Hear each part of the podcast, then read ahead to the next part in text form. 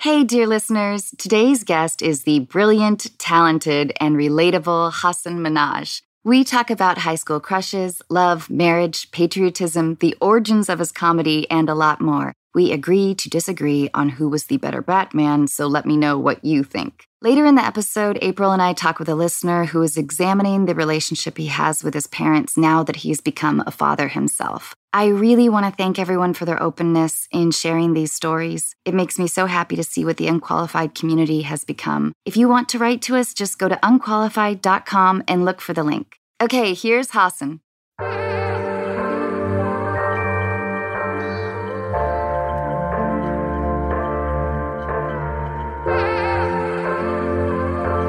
Ladies and gentlemen, you are listening to Unqualified with your host, Anna Faris.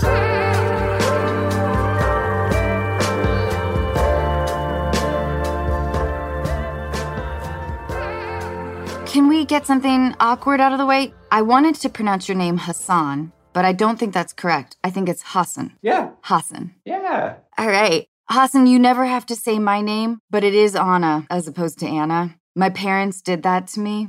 I asked them a couple years back why they did that, and my mom said, Well, I told your father. Oh. They don't understand that this has been a very minor life struggle. I've been accused of arrogance. Because Anna sounds very bourgeois. Yes. Yeah. And the insistence on it is even more obnoxious. Anna's a little bit more proletariat. You're one of the people. Anna is top shelf. It's fancy stuff. All right. So, Hasan, I'm a big fan of a podcast called Snap Judgment. Okay. And I heard your story about growing up in Davis with the bicycle, your father and your sister, which is an incredible story. Would you mind for our listeners recapping it? Yeah, I can kind of give you the quick rundown. I'm a child of immigrants. My parents immigrated here in 82. My story is very similar to a lot of first generation kids in the US, where when you came to the States, depending on where everybody was at in your family, different people were on different tracks. So my dad came here, he was an organic chemist, and my mom was finishing med school. So she was doing her residency and rotation. Long story short, I spent a lot of formidable years with my dad. When my sister moved back to the States, when I was eight, she was four. I always wanted a blue BMX bike. I never got one. And I think my dad, as a way to overcompensate, gave my sister this beautiful blue BMX bike. And for anybody who was a 90s kid like me, a BMX bike was like the ultimate Veblen good. It was everything. Gave it to her. She was so excited. But what was very sweet was that she saw that I really wanted the bike. And so she was like, why don't you take it out for the first ride for one lap around the cul de sac? You have to be unbelievably frustrated on this ride, I would think.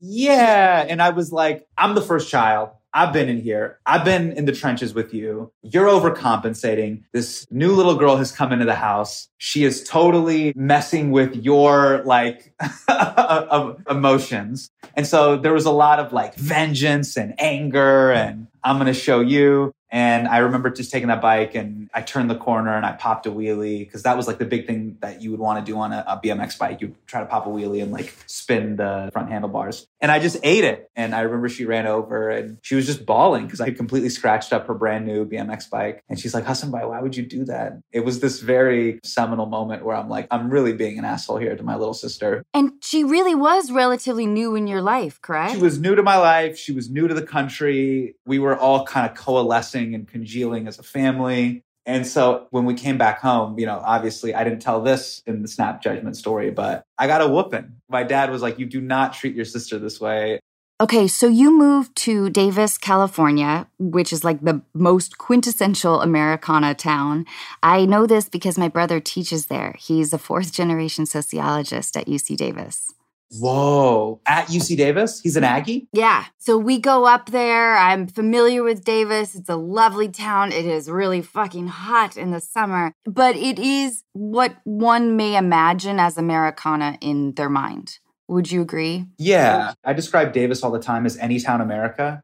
At the time, I felt like no other place is like this, when in fact, all of America is pretty much like that a lot of my experiences that I had growing up, and I tell a lot of these stories in my stand up and my specials, I grew up with Cody, Corey, and Cole. But every city has like a Cody, a Corey, and a Cole. My generation grew up with Ryans, Brian's, some like TJ's, a lot of Jennifer's. It's kind of crazy because I'm seeing kids dress like baggy clothes, bleaching their hair. I'm like, oh, this is the way I dressed in high school. I decided during quarantine to really like go platinum. So my fiance's been dyeing my hair with the L'Oreal kits that we've been getting, and it sure could use a touch up. Anna, everybody's doing the hair dye thing during quarantine. What's going on with that? Why? Talk to me. I think because the stakes feel low, like you're not going to see anybody. For a lot of us, the shift to working from home, if you are not an essential worker, I think that there is a little bit of a lack of identity in a sense. Is it maybe you get a chance to open mic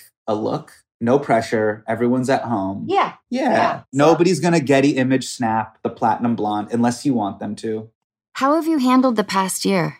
I've been rocked. And Beena, my amazing wife, she has told me, You've been a miserable person these past 13 months. And she is right because the thing that has frustrated me the most is the pandemic took two things away from me, irrespective of partisanship or politics. It took away plans, which everybody agrees on, like plans make everything. And then the second thing that it took away that was really hard for me was agency. Just to kind of pull back the curtain a little bit, I remember you had reached out to me to do the podcast. And one of the things that I messaged your team back, I was like, I would love to do it in person if that's possible, because I did not realize this about myself, but I have discovered this. I love connecting with people. I love being on stage. I love performing. And I have experienced such digital disillusionment that I feel like, as an artist and as a creative person, the little nooks and crannies of our interaction, the way you're holding your hair right now, your posture, my posture, there's all these thousands of little micro things that go into being a human being that my iPad or iPhone just cannot capture.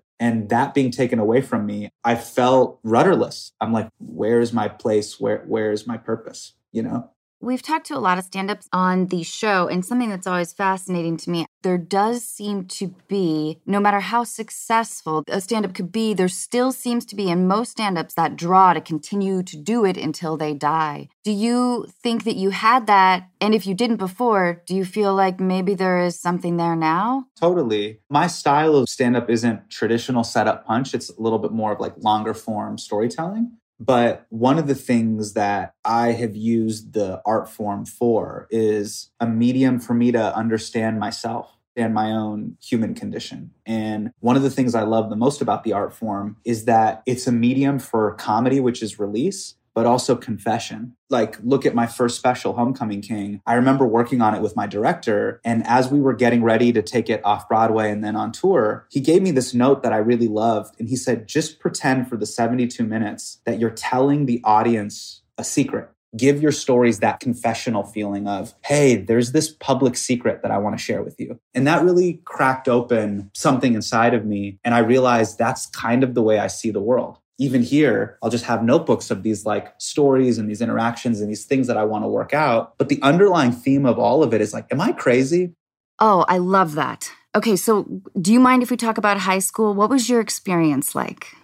So, like, I went to high school in the late 90s and early 2000s. And so, one of the things that became very cool and popular five to 10 years later was being cerebral became very sexy at that time. But the speech and debate, impromptu forensic stuff was not very cool at the time. Did you go to any high school reunions? No, but one of the things that I have done is that the people that were really nice and sweet to me, I still keep in touch with. And I try not to be scared in being candid with my feelings towards them. Those are the reunions that are like worth Yeah. going back and reliving and, and still being in touch with those people. There was a girl that I had a crush on. I'm not going to say her name, but we ended up bumping into each other and we just got to small talk. And then I don't know what got into me, but I was like, Hey, I had a huge crush on you in the eighth grade. And I wish I would have told you that. She was like, I had a crush on you. That is so satisfying. Yeah. And I'm like, what? And she goes, yeah, it was like two ships crossing in the night. And I cannot tell you how thrilling that moment was. At age 34, Totally. I found out she was into me.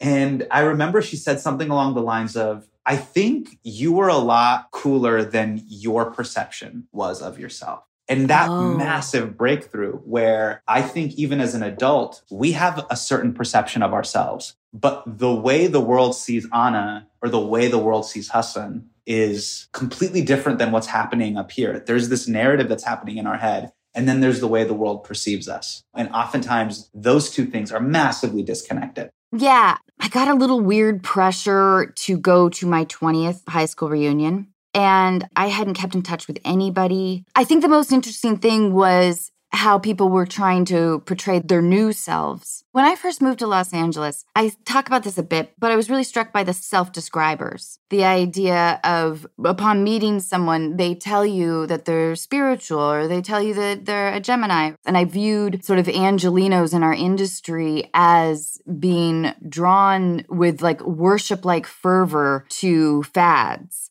When you perform in certain cities, do you have a sense of like what kind of crowds? And did you have a similar feeling about Los Angeles? LA was a very dark, trying place for me. I did not have a good experience. I met a lot of very close people. When I got hired at The Daily Show, I kind of made that promise of, I think I'm going to just be a New Yorker. Do you mind my asking about Los Angeles and why it made you feel that way? Yeah, I think it was the sheer desperation, clout chasing. And when a city is defined by one specific wavelength, I think that can be not fun to be around. So making it in show business is the one wavelength that operates everything in Los Angeles. And that is very corrosive to, I think, the artistic spirit one of my favorite comedians, he's an up and coming comedian right now named Danish Makbul. He talks about LA and he goes, I hate LA. I go, why, Danish? And he goes, You got a bunch of motherfuckers who believe in nothing but have opinions on everything. And I really love that line.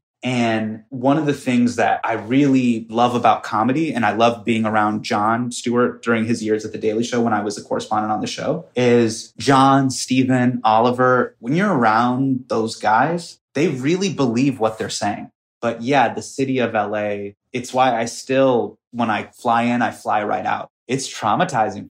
One of the toughest things for me, and I wonder if this was your case. So I lived in LA for about six years and then I moved to New York. And I realized this a few years ago. Every day I would get into my car and drive to the various auditions around the city. I was waiting to be picked. And I think what broke me was if you just don't get picked again and again and again and again, and you start to forget your own self worth, you know, and you feel like you're waiting for someone to pick you or to validate your existence or say that you're good enough.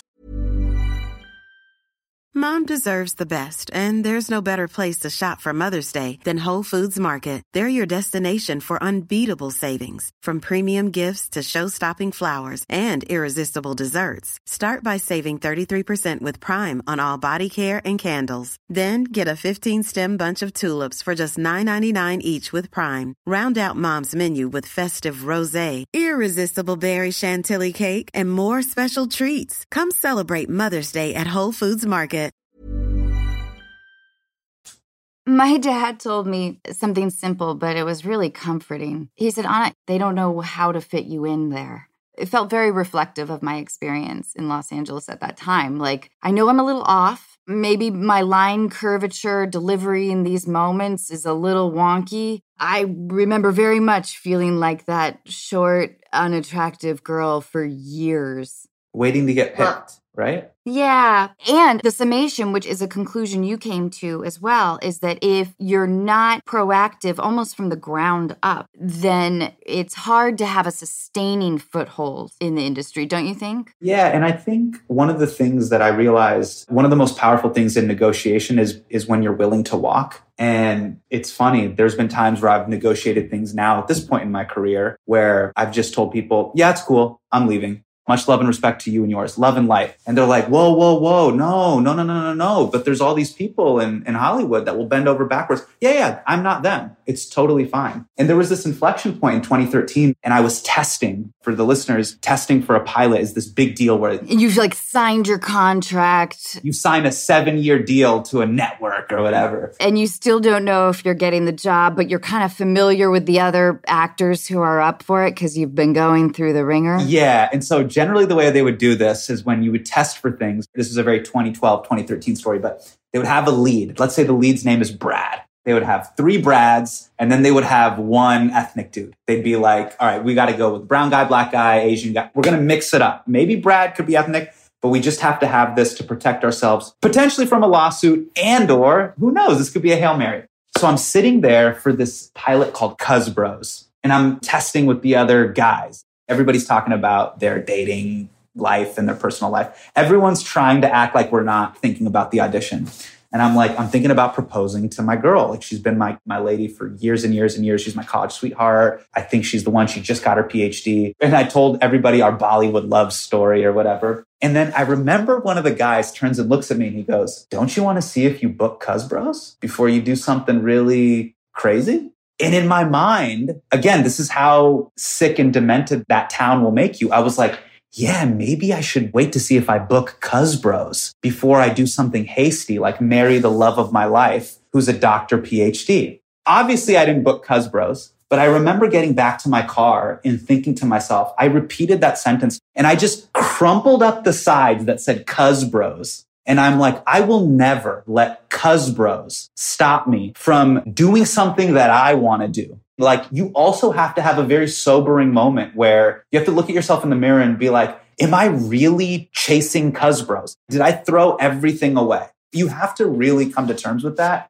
Since then, that moment in kind of 2013, and I made that decision and to have agency over the decisions in my life, I've never looked back. And so my relationship with being a public figure or navigating this crazy thing called show business has been defined by that. I have to do it on my terms. That is so fucking powerful and important and brave. I want to be clear though, Anna, like I will do commercials, but I walk into it just being clear in what you're doing and why you're doing it. That is what it's all about. Not have delusions about it because you'll wake up and you'll actually be tricking yourself. You'll start taking Cuz Bros seriously. Yes, you're 100% right. It feels like our industry's insistence on extreme prioritization of career over all else is not the way I want to live. You know what's interesting is I tried to always think about what's the underlying emotion behind this? Why am I doing this? And on yes. some level, I feel like what's underneath Cuz Bros is this desire for fame. Fame gives you validation. It means you're worth something. And on a very macro level, it's almost like everybody who's on social media, we feel like we're one scroll away from being forgotten.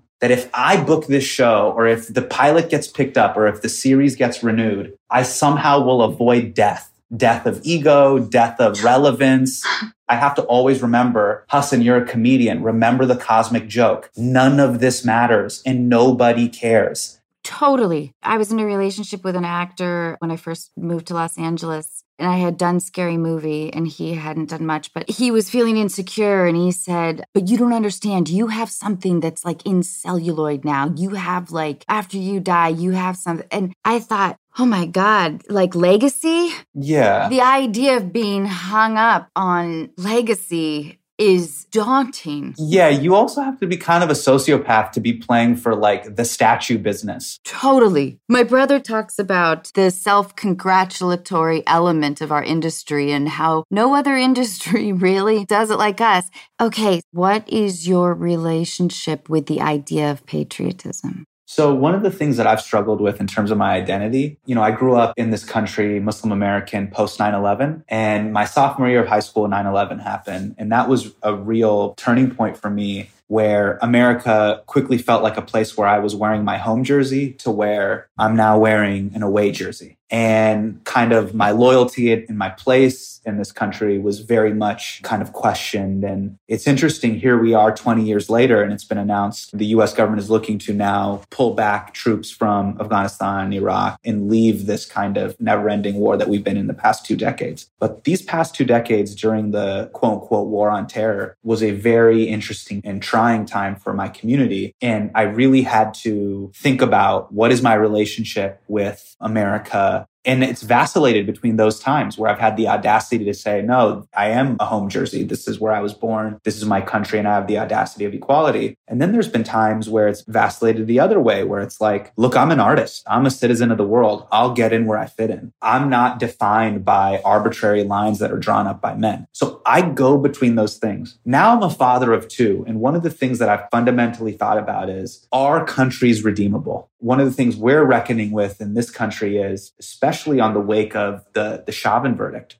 is the United States fundamentally a redeemable nation, even though it was built on certain ideologies that were incredibly painful and oppressive to certain communities? And you can have a nihilistic worldview or an optimistic worldview. Because I have two kids, I fundamentally believe because people can be redeemable, therefore nations can be redeemable. I believe in the goodness of people and the ability of humanity to help one another, to see beyond our tribal differences, to hopefully build prosperity for civilization. And so that has been my kind of philosophical disposition towards patriotism. I think a lot about how we absorb the idea of our Americanness and how it's for some of our population, it hasn't been ever questioned. And I think in a worldview, there is, it's not the best comparison, but a little bit of like the person who has always been attractive things have been relatively easy for them in life. So therefore the expectation is we need the jet skis. And then when we travel abroad, how humbling it can be. Yeah. And and what's and, interesting, I don't know if you feel this way, but being an artist in the age of the internet, I feel borderless. Like wherever I travel in the world, people show me love. And that gives me hope. One of the things I think both you and I can connect on as artists is life all happens in the gray. Very few things are binary, all good or all bad. And so I try not to fall into the trap of the culture war of what does it mean to be American or you're being a good American, this person's being a bad American. I genuinely think that we're at our best when we look past our tribal differences and come together. That's the world that I want my children to live in. And I want them, if they ever see something bad happening or something wrong happening, for them to step up, irrespective of who it's happening to. And I think we're seeing that right now because it's what a lot of Asian Americans are going through right now. They're having this home in away jersey moment right now, where immediately, because of the COVID pandemic, there is an entire community now that's been targeted and spotlighted in a very negative way. And it's our job to step up for them and say, no, no, no, these are our neighbors. These folks are American. They don't need to prove their patriotism to us. I love how you frame the idea of how parenthood has insisted you should choose a more optimistic road. Yeah. I mean, did you read that big New York Times cover? It was like, we have 10 years left to live on the planet before catastrophic climate change that will make the earth unlivable. I was like, I hear you, but I have a son and a daughter. So I got to do what I got to do to make sure that this planet is livable for them. You showing me a big ass photo of fields on fire, I can't entertain that choice. Yes, I completely agree with you. All right. Do you collect anything? Yes, sneakers. All right. The house is burning. Which top three do you grab? I would say the Air Jordan 11 because it was the one shoe that I couldn't get as a kid that I got as an adult. The Air Jordan 1 because it goes with everything. And then these shoes that I'm wearing today, which are the Nike Overbreak. Those are awesome. They're just some like crazy ass space shoes that I'm really into. I love having something that I can obsess about that doesn't matter. I don't know if that makes sense. Completely. Like, I get why people are into sports because it so matters, but it also doesn't matter. We need things like that in life that have all the stakes in the world, but at the end of the day, have no stakes. When you talk about the tribalistic mindset, I was thinking about asking you if you were a sports fan. Yes. Who do you support? Unfortunately, I'm a Sacramento Kings fan. Unfortunately. Why is that unfortunate? Because they're doing They're not doing great. But I am very loyal to them and I've been loyal to them for years and years and years. And funny enough, you say this. I've been very public and on the record about my love of the Kings. And so Bobby Hurley, who used to play for the Kings, I guess heard me on an interview and just mailed me out of the blue. What? He played for the Sacramento Kings in the mid to late 90s. And he sent me a signed jersey. It came in the mail. Oh. But it was very sweet because I love him, but he was a relatively obscure player But as a kid, it was one of the first games I went to. I saw him in the nosebleeds and he was a smaller guy and I was a short kid. And so I really connected with him. I was like, who's number seven? You know, my dad's like, oh, that's Bobby Hurley. And I was like, I'm like number seven. And so I still wear number seven to this day because of him. And it was very sweet of Bobby to send me that. So thank you, Bobby. I love that. Bobby Hurley. Yeah. That's awesome. That's a great story. As much as I want to emotionally distance myself from the tribal element, things like sports or even like when it comes to award ceremonies, for someone's day to be devastated by a team losing, I really fight against sort of the logic behind it. You know, Anna, I don't think we should lose it because there's two things I think that are really great about sports. One, you get civic pride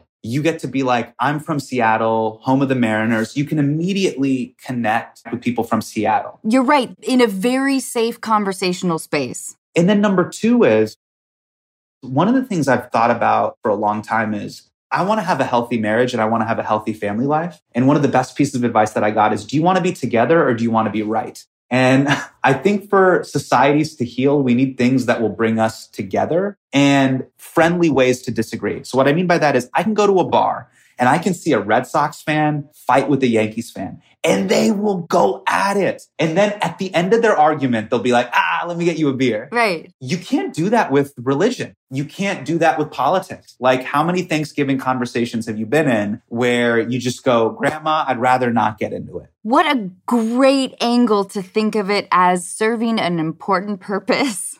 yes, yes. I think Hollywood award shows are stupid, but I do think like movie fandom is cool. I yeah. just got into a huge argument this morning and it was a friendly argument. I said Christian Bale was my favorite Batman. Somebody else said Michael Keaton was my favorite Batman. And we got into it. And at the end of it, we were both like, ah, you present some good points. Well, now I want to know what the points are. I feel like the Tim Burton era of Batman was really cool in the sense that it was a very Burton esque worldview. I thought Keaton went from comedy and drama really well. But those three films, the Christian Bale Batman films, to me captured the darkness and the grittiness of Frank Miller's graphic novels through Chris Nolan's lens. And just to me, those three films are incredible. I just feel like in terms of rewatchability factor, they're dope. That's where I would disagree, I think, in the rewatchability factor. You don't want to rewatch them. I would prefer if I were to watch a Batman, maybe because I saw the Keaton Basinger film probably when it came out. Yeah. I love that Batman. And when it came out on VHS, the logo didn't even fit on the front. And you'd go to someone's house, you go, Whoa, your parents let you get Batman on VHS?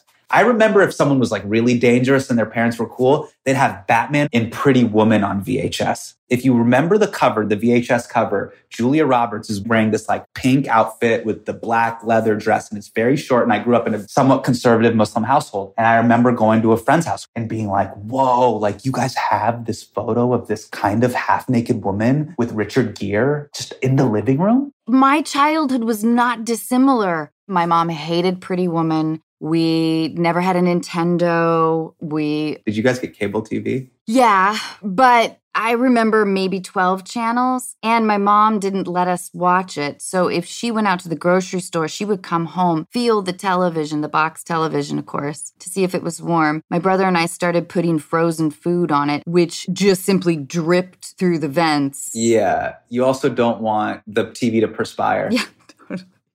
All right. So have you ever written a fan letter? I have not written a fan letter, although I was pretty close. So one of my favorite authors of all time is Beverly Cleary. And I remember a kid at my school, his name was Michael Cleary, and he told me, Hey, do you know my grandmother's Beverly Cleary? I love that you're kind of telling me this as a secret.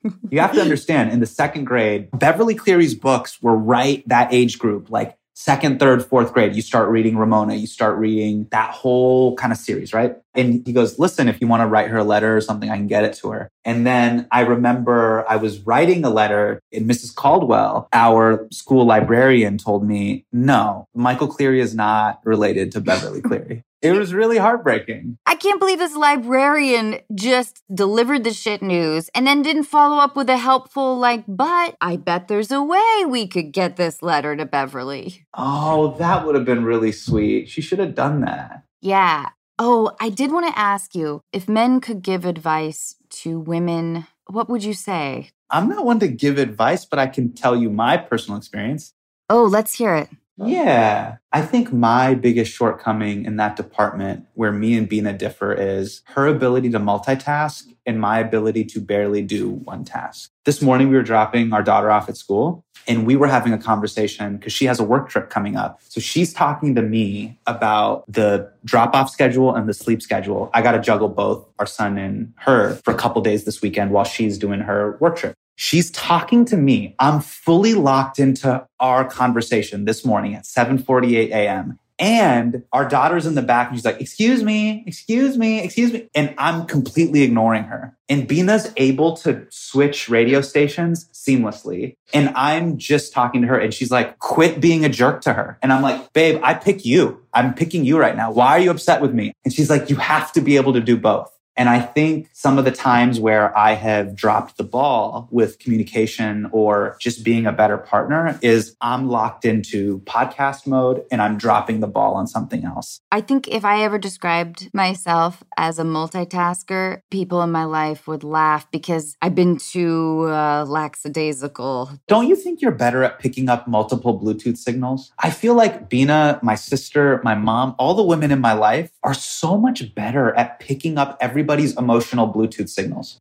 And then they're able to just delegate all of that energy very productively, much better than me. I can lock into one signal and then I'll completely disregard the other two, which is why she's so much better even at parties than I am. She's able to host and be the nucleus in a way that I have never been able to. So, do you think that maybe our listeners' takeaway will be that maybe a lot of men are like that? And so, if they're not paying attention to you, I mean, no, if someone's not paying attention to you, like I tell Beena this all the time, yo, I'm obsessed with you. She's like, what are you talking about? I know everything about you and I'm obsessed. Sometimes I'll watch her watch TV and I'll know immediately from her look whether she really likes the show or not. That is so romantic. So she'll be watching like to all the boys, P.S. I love you or something like that. I'll watch her watch it and then I'll see her. She'll do this little smirk, just the right side of her mouth like this.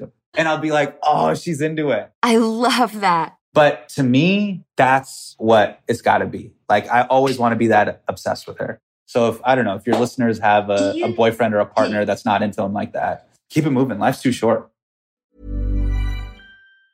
Mom deserves the best, and there's no better place to shop for Mother's Day than Whole Foods Market. They're your destination for unbeatable savings, from premium gifts to show-stopping flowers and irresistible desserts. Start by saving 33% with Prime on all body care and candles. Then get a 15-stem bunch of tulips for just $9.99 each with Prime. Round out Mom's menu with festive rosé, irresistible berry chantilly cake, and more special treats. Come celebrate Mother's Day at Whole Foods Market.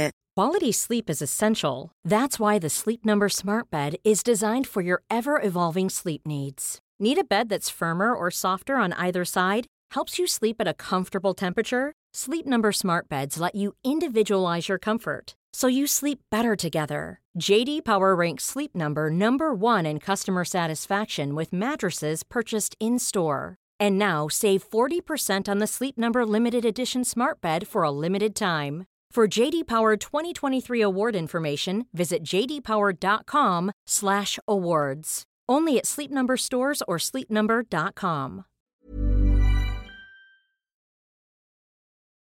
Okay, what personality traits did you inherit from your parents, do you think? I think I got my entrepreneurial spirit from my mom. One of the things I love about my mom is she's so great at putting lists together and then executing on them. Like, I just have so much respect for her because she was a doctor and then she learned real estate and she learned finance and she would figure out how to make us Halloween costumes. So we go to Michael's and then she would sew them together. Like ingenuity. Yeah, I got entrepreneurship from her. And then I think one of the things that my dad is so good at, everybody who meets Najme, people are like, I love your dad. I'm like, you don't know my dad. But one of the things he's really good at is he's such a personable person and he's fantastic at finding common ground. And one of the things that I've realized more and more in adulthood is whatever you're trying to do, if you're trying to scale any sort of operation, you're going to have to work with other people and you're going to have to find common ground. And my dad was really good at that stuff. I've seen him diffuse really heated family drama by at times humbling his own ego or stepping up and getting two people in a room together and saying we need to proceed and move forward and getting my mom's kind of entrepreneurial hustle and then my dad's ability to resolve conflict has just been super helpful especially for what I do in my life now. Are you at a place in your life where you tell them things like that? They were just with us. They stayed with us this past month. And I told them a couple stories where I was like, I was really proud to be your son when I found this out. God, what a great gift. Yeah. What is a trait you dislike in others? Probably something that I dislike in myself, to be honest with you. And maybe it's when someone is not being direct with me. They're kind of being soft in their language and, hey, it'll be cool, or hey, we'll figure it out. And then you find out it's a no. And that's something that I don't like in myself. Sometimes there's a very, very tough band aid that you have to just pull off there's no positive outcome to this. This is the worst outcome, but it's the best worst outcome. You got to just rip the band-aid off right now. And I've always struggled with that because I'm afraid maybe this person will hate me or they won't like me and It's incredibly difficult. It's like a verbal jumping into the deep end of the pool. But I like that application in life when you have to have hard conversations. I appreciate directness as well and I'm working on being more straightforward so I am perceived as a person who doesn't waste time, it's just not helpful. Who would you invite to your dream dinner party? It's funny, there's all these things that I feel like my entire life, especially we're the same generation, we were told, hey, these are the rules to life. You study really hard in high school, you go to a great college, you get this great job. And by the time we became of age to enter that world, I feel like the game completely changed. In the pandemic, in these past 14 months, just warp speeded all of those things. The disproportionate amount of financial capital that is in tech versus other industries. It just exposed those fault lines in a way we had never seen before. And one of the things that I would do at my dinner party is I've spent just the past year, year and a half, couple years just reading different things to help bridge the gap and all these things I didn't understand. I'll give you an example. I think you could totally relate to me here. I think about everything that I learned in high school and college. I know about Mesopotamia. I know about mitosis. I don't know the difference between a W2 and a W9. It's unacceptable. I did calculus BC. I do not know how to claim dependence on my taxes. That divide between just the esoteric and the practical is unacceptable. And so some of the books and the people that I've been following and trying to read and learn about those are the people that I would invite to dinner. You know, Nassim Taleb or Naval Ravikant, like these people I've been reading their work where I'm like, oh, wow, you're really interesting. And your philosophical principles at the way in which you see the world and the future and technology is really interesting to me. I want to learn from you. I would love to see how you shaped and formulated your worldview. So those are people I'd invite to dinner. In terms of vaccination passports and that idea, what do you think the solution as a society is for this? Yeah, so I think the thing we have to figure out is what is our philosophical position in regards to this question specifically. When the pandemic started, the biggest problem was denial. This isn't a problem. It's not going to come. Remember what the president said? It's going to be gone by Easter. It's just going to disappear. My body, my choice, my mask, my, cho- all that right. nonsense you saw in regards to the mask debate and how that got politicized. So it was the denial factor. Now we're on this other end of the pandemic, which I call it the zeroism factor, which is total cases are going down. Our problem on this end is the zeroism. If COVID isn't zero, what do we do? And I think that's the murky gray territory because at any point you could be at dinner six months from now and some update on your phone will let you know, Hey, somebody just died from COVID. How do we reconcile that?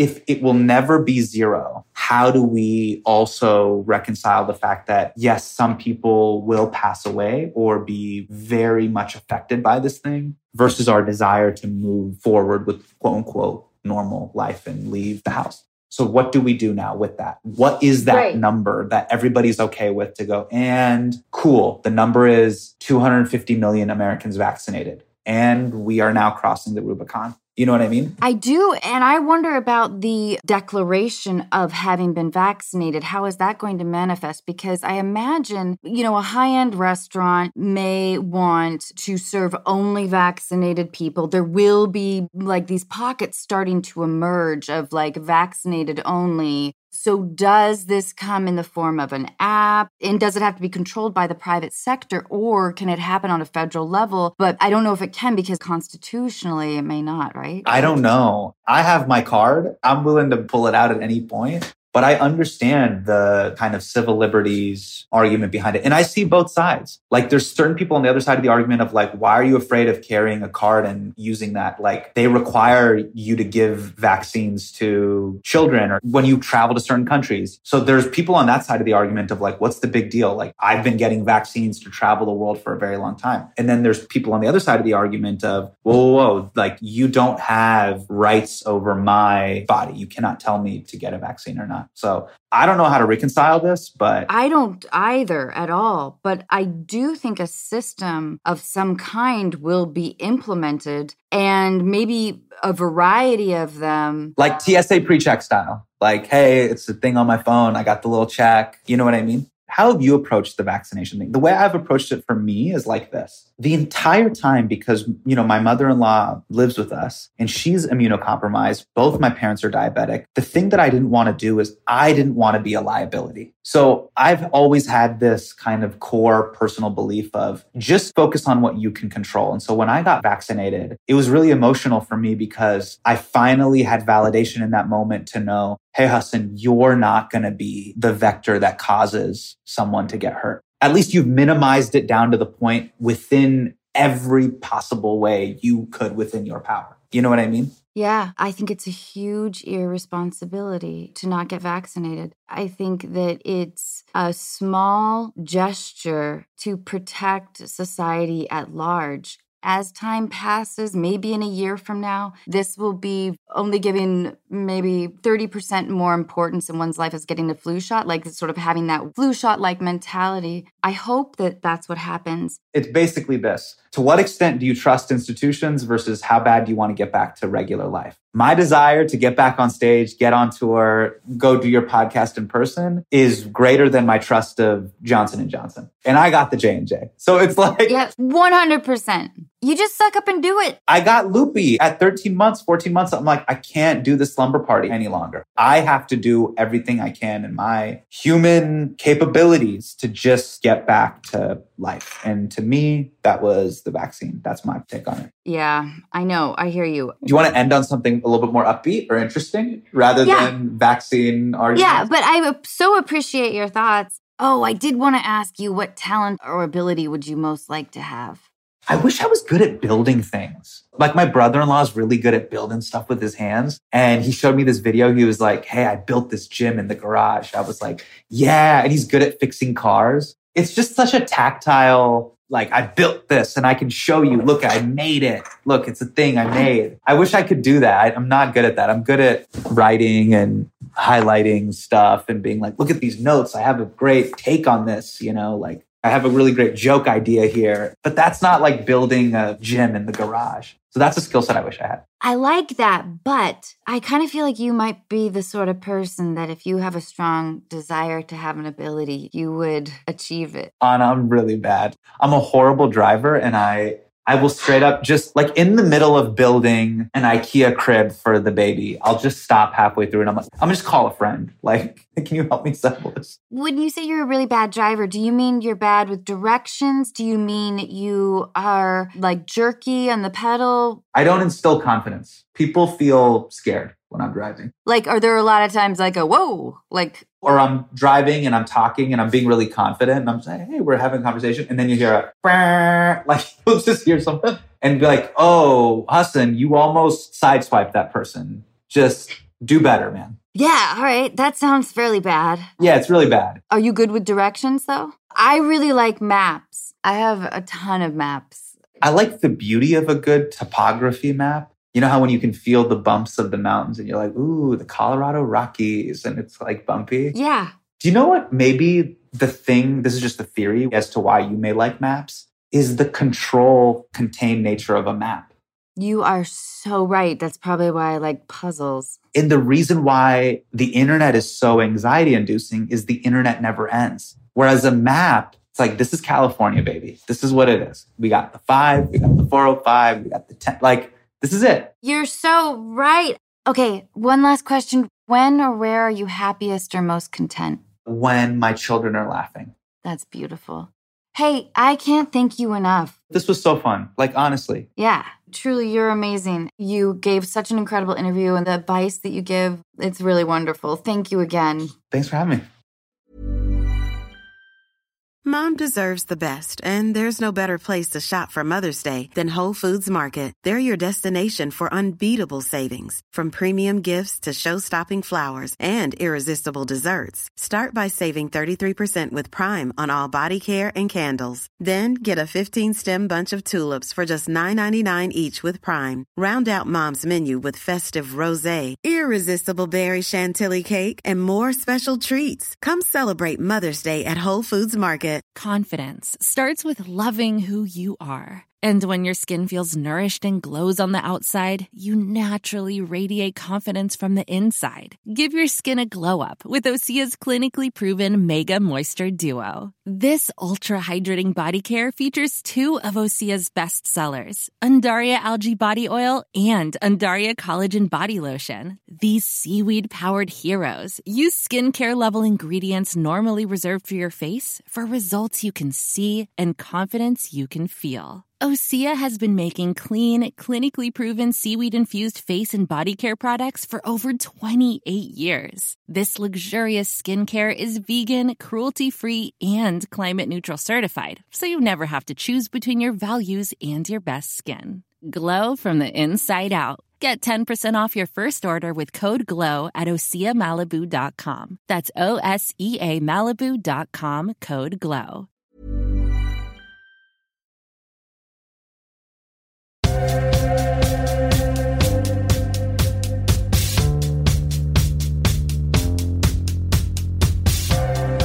Hey everyone, April Beyer is back, now officially as my much needed co host. As you know from previous episodes, April brings great advice, insight, and years of experience. I am so thrilled to have her.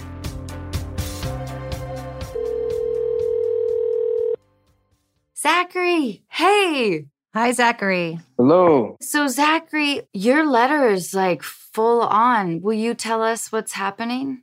Yeah, so I have some things going on with my parents, I guess I could say. I already have things in the past with them on my own that I've been dealing with that aren't very positive, you know, relationship wise. And the mother of my child, who they started to notice and talk to as soon as she had a kid. And as soon as I had a kid, they all started talking to me. So it's kind of like as soon as you have a kid, everyone just pops up out of nowhere. So it's like convenient for them because it has something to do with them because now they have a grandkid. But at the same time, you know, where were you at before that, you know? So I was talking to my mom and it was kind of like everything was all right, I guess. She decided to come down. This isn't Christmas. And she drove all the way from Colorado to Connecticut to see the baby. For me, I was like, oh my God, I haven't seen my mom in four years. So like, oh wow, this is pretty cool. The thing is, I didn't know what to expect. I haven't seen my mom in a very long time. I know she's still the same person and stuff like that, but uh she kind of starts a thing, right? So she's only there for two days. First day, I was like, I want to spend time with my mom. It'd be kind of weird to have, you know, introduce her to her and the kid and my girlfriend's mom and stuff, just, you know, when I haven't even seen her. So I spent the night, you know, saw her. It turned into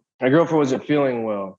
And my mom was going to come over and see the baby. And it was like six o'clock at night. And I told my mom, hey, can you please wait? Because Megan's not feeling well. You could still come, just, you know, wait a second. You know, there's a lot going on. You know, she just had a baby. So it turned into just a huge mess. She's like, I drove all this way and like just holding everything over my head. Like I drove this far, da da da, just to not see her. And I had her on speakerphone because my girl was sitting right there and she can hear all the like bullshit she's saying basically. And she doesn't know that side of my mom, but I do. And she's like, Well, just tell Megan she got what she wanted. I'm like, Oh, what? Got what she wanted. What the hell are you talking about? We've got a ways to go with your mom here, Zachary, but go on. yeah. I'm like, she had four kids. Didn't she know? Like, it kind of sucks to have it. I wouldn't know. I saw like everything and I was like, wow, like it's pretty intense. So my dad calls me And he's I haven't seen him four years either. I literally haven't seen anybody for that amount of time. So he calls me because my mom's upset. So he basically calling me to tell me how upset she is.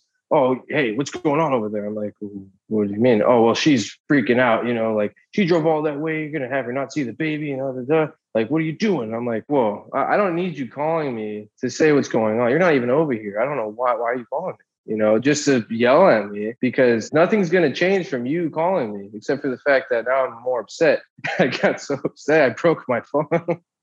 so I threw my phone on the ground and I broke it. And I was like, oh, no. then after my girlfriend, she's like, I don't even want her coming if she's going to be like that. I'm in the middle. So I'm like, I don't want to Yeah. make my mom upset. I don't want to make you upset. I want to just make it work, you know? And it just turned out to just being like, this is the thing. I've flown and missed flights, but I could, you could change them. She could have done that and just said, Hey, oh, I'm going to stay for a week. She only stayed for a couple days. You could have changed the flight, but it's all based on her schedule. So, From what we're hearing, there are like 80 things that all party members could have done differently. Yeah. But I want to tell you a couple of things that I imagine the gesture of your mom driving was cool and exciting and complimentary for you. Yeah. Like she's making this big effort, and it was around Christmas, which, like, everything goes to shit around Christmas.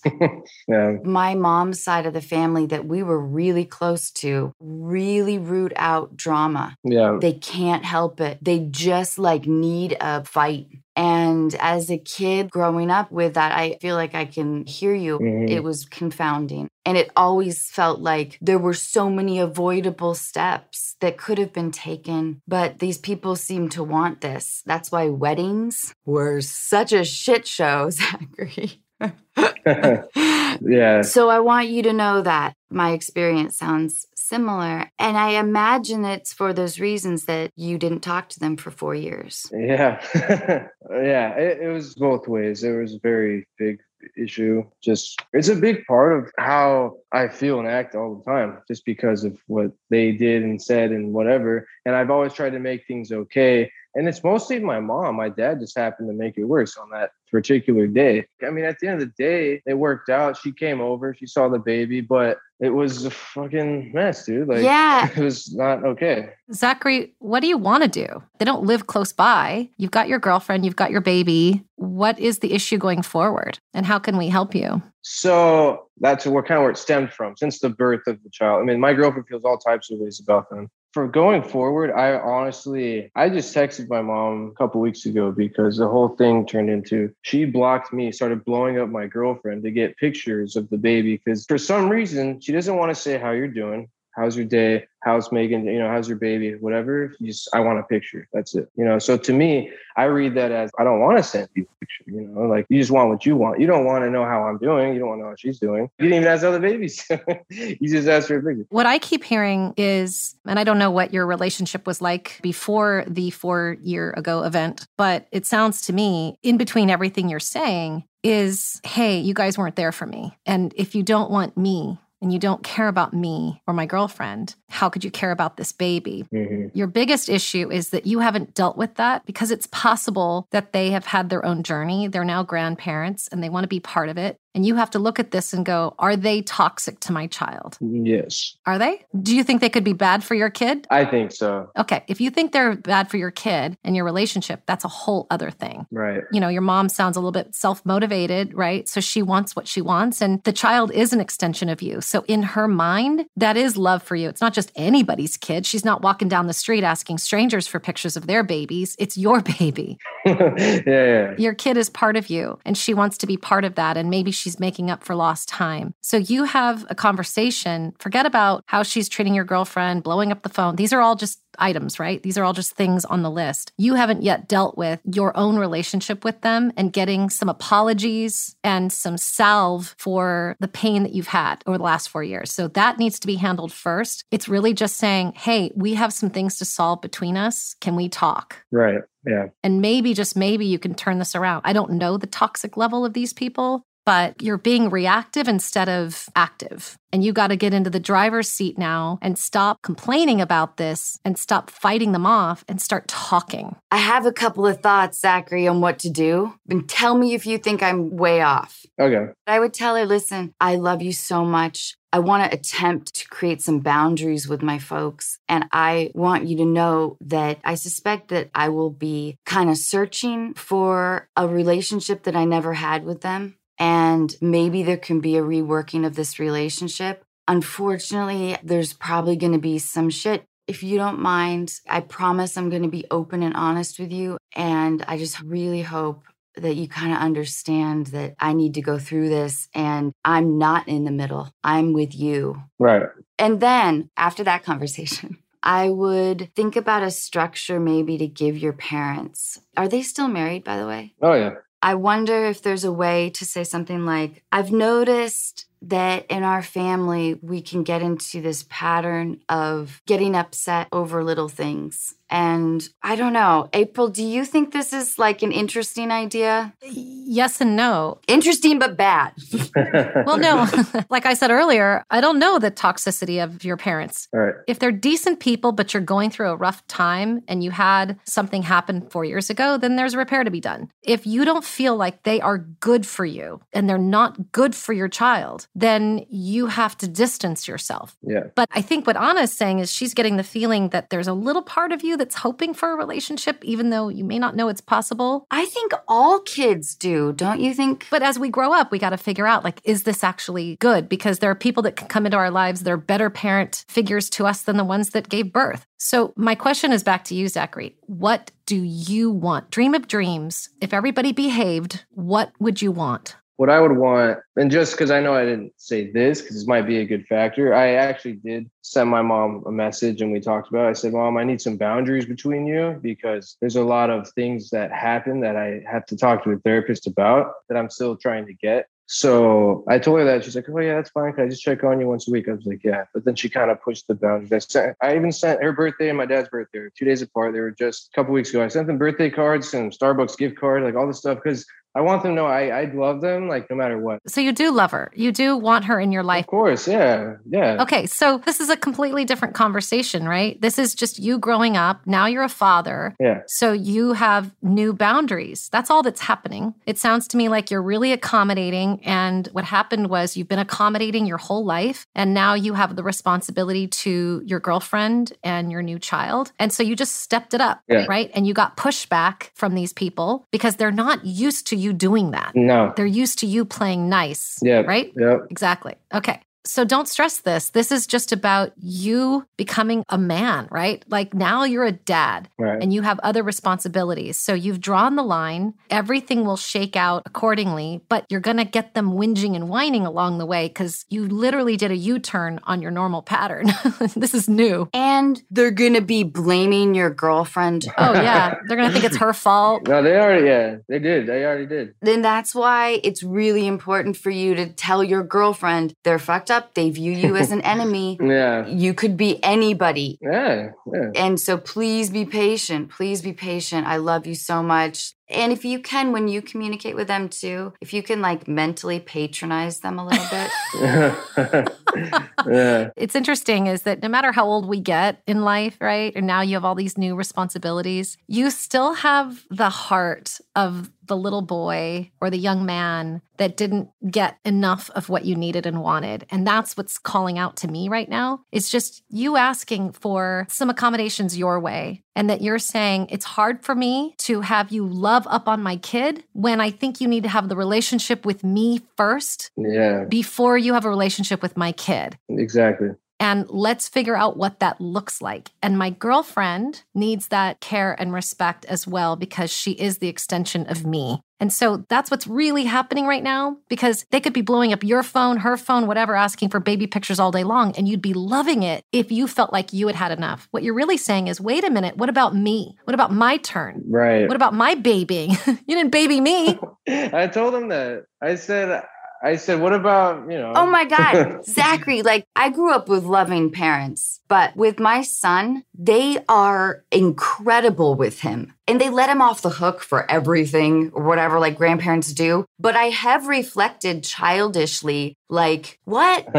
they weren't like that with me. Uh, yeah, yeah. Is it that? Or is it because you don't think that they're going to be good for your daughter? Those are two completely different things. Yeah, they are. The biggest thing, what she said, I want a relationship with them first because I don't have one really like that. And with my dad, is I have zero really relationship with him. I don't talk to him, whatever. And my mom, I really don't either. If it's four years, you haven't seen him or done anything or even went to a dinner or anything or waved at him, you know, it's like I gotta have that first. And I even told my girlfriend that, and I have to respect what she thinks too, because I don't want to just be sending pictures and shit. If she, she's like, well, I don't want them just getting pictures, sending them to people I don't know, and I'm like, well, you know, I get that too you know, if she treated her with respect and say a lot of the things that she said about her and to her, she wouldn't think that way at all. But there's a reason why people think and feel. I wouldn't just say this for nothing. You know what I mean? The thing is about people, especially at their age, is you're not going to change them. They are shifting, just like Anna said about her parents with her son. Yeah. People get older. They sometimes they do become better people right? And then better parents as a result as they get older. So you're not going to change their dynamic. And you have to also prepare yourself that even though you go and say, here's what I need, that it may not happen. That at this stage of life, now that you are responsible for another human being, you're also going to have to understand that some things never 100% get solved because you can't control their behavior. You can only control your own. And there has to be a level of acceptance here. You know, you're the one that's going to therapy. They're not. Yeah. They're not coming to you and saying, "Hey, honey,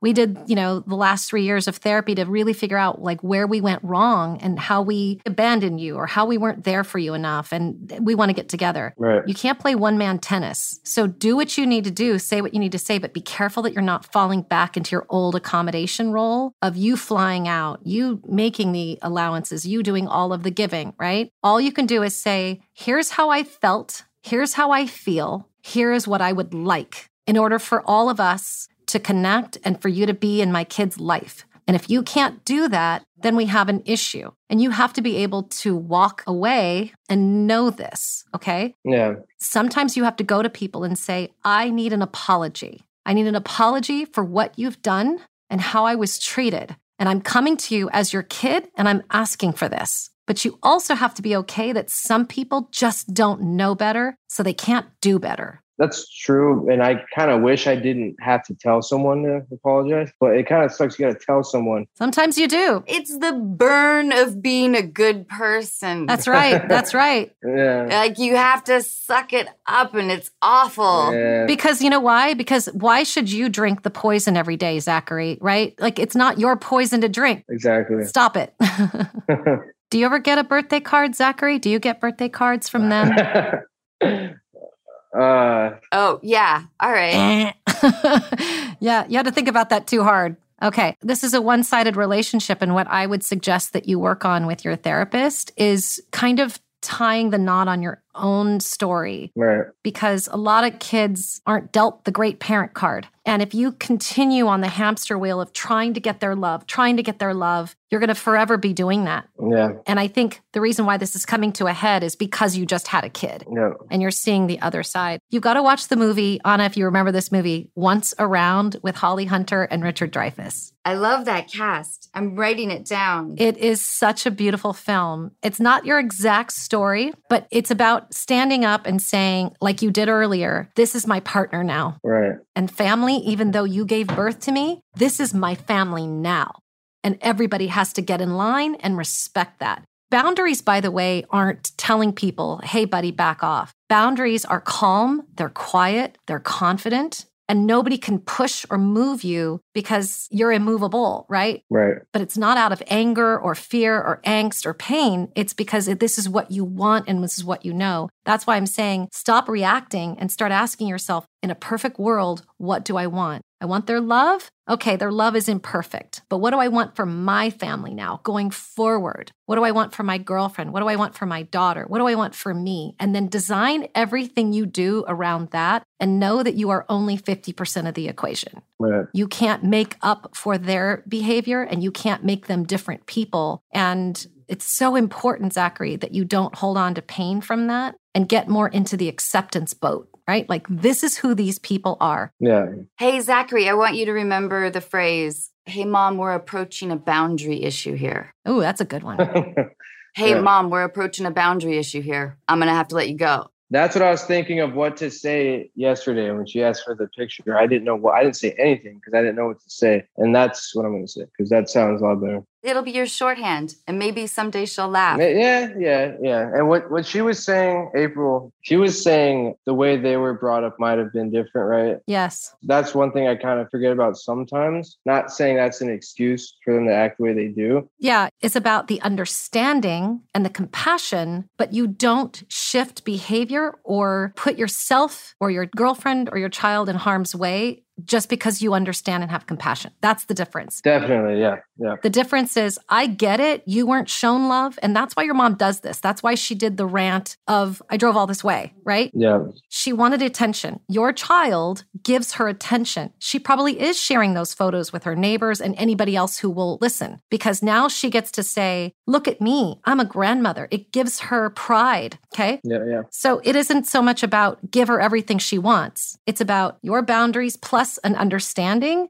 I can have compassion for somebody and say, oh, you know, that's really, that's hard. You know, that person had a hard knock life and I get why they're acting out, but that doesn't mean I'm going to put myself in a position of being harmed just because I have compassion and understanding. Right, exactly. Yeah. It's just so that you can get out of your own pain and not blame yourself and not use your entire life when you have so much to do right now, making their life different or better. It's just so that you can intellectually and physically, spiritually understand it. That's the defining difference. Definitely, yeah, You have bigger fish to fry right now, right? You're under your new life. yeah. Zachary, I really hope this has helped. Definitely, because I've never, I don't get to tell anyone this stuff. you know, that's the biggest thing. No one, the only one person I get to talk to about is the people that are in it. Nobody that sees it from the outside and sees, oh, well, maybe because you know. So yeah, definitely. The bottom line, I just don't want anything that causes stress or anything toxic whatsoever around my daughter at all, ever. Then you won't. You're all good because you already know what you want.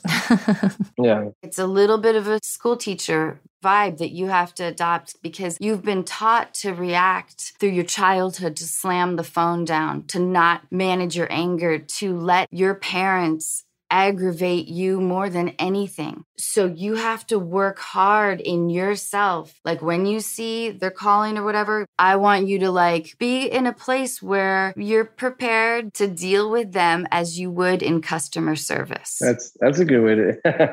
I like that. That's a good way to think about it. a little bit of a smile on your face. You're in a good mood. You're whatever. It's a beautiful day. Yeah. And that'll aggravate and confuse them for a second, but they'll get used to it. what Anna is saying, essentially, Zach, is stop being the kid and start being the parent. Yeah. To your mom. I know that sounds weird, but you got to treat your, when you look at your mom and speak to her, you got to imagine that she's that 10 year old little girl in that abusive, horrific family environment that is acting out because she didn't get enough love and attention. So you have to daddy her now. yeah. So adopt that mindset and hopefully it will bring you even closer to your girlfriend as well. You know, if she sees you handling them with control, that's mature. That's great. And also, too, kudos to Zachary before we go, is that you are stopping the generational trauma. Yeah. You're stopping it Yeah. right here and now. And you can stop it by stop torturing yourself. Yeah, yeah, yeah. You got to glide through this understanding that these are these people, they're on their own track. You cannot live their life. That's you cannot right. shift them, change them. You can only speak to what it is that you are and what you want and need in this lifetime and what you want for your family. Mhm. But it stops today, right? Which is the coolest thing ever because this stuff can go on for generations and generations. So oh god, yeah. kudos, Zachary, for being so cool and smart and loving to yourself and your family. Yeah. Awesome. That's awesome. Man. I feel like a really good person. That's awesome. You are a good person. You are. Thank you so much. Please give my love to your girlfriend and baby. And Definitely. don't forget hey, mom, we're approaching a boundary issue. I'm gonna write that down. That's probably the kindest but firmest way you could say it. Yeah, exactly. And watch the movie once around because you will find a scene in there that will tell you exactly the passion and tone that you need to borrow to get this job done. Once around. I'll definitely check that out. This is the best help I've gotten. Thank you. Good luck with all of that, Zachary. Honestly. Thank you so much. Thanks again, Zachary. Thank you. Bye bye. Bye, Zachary.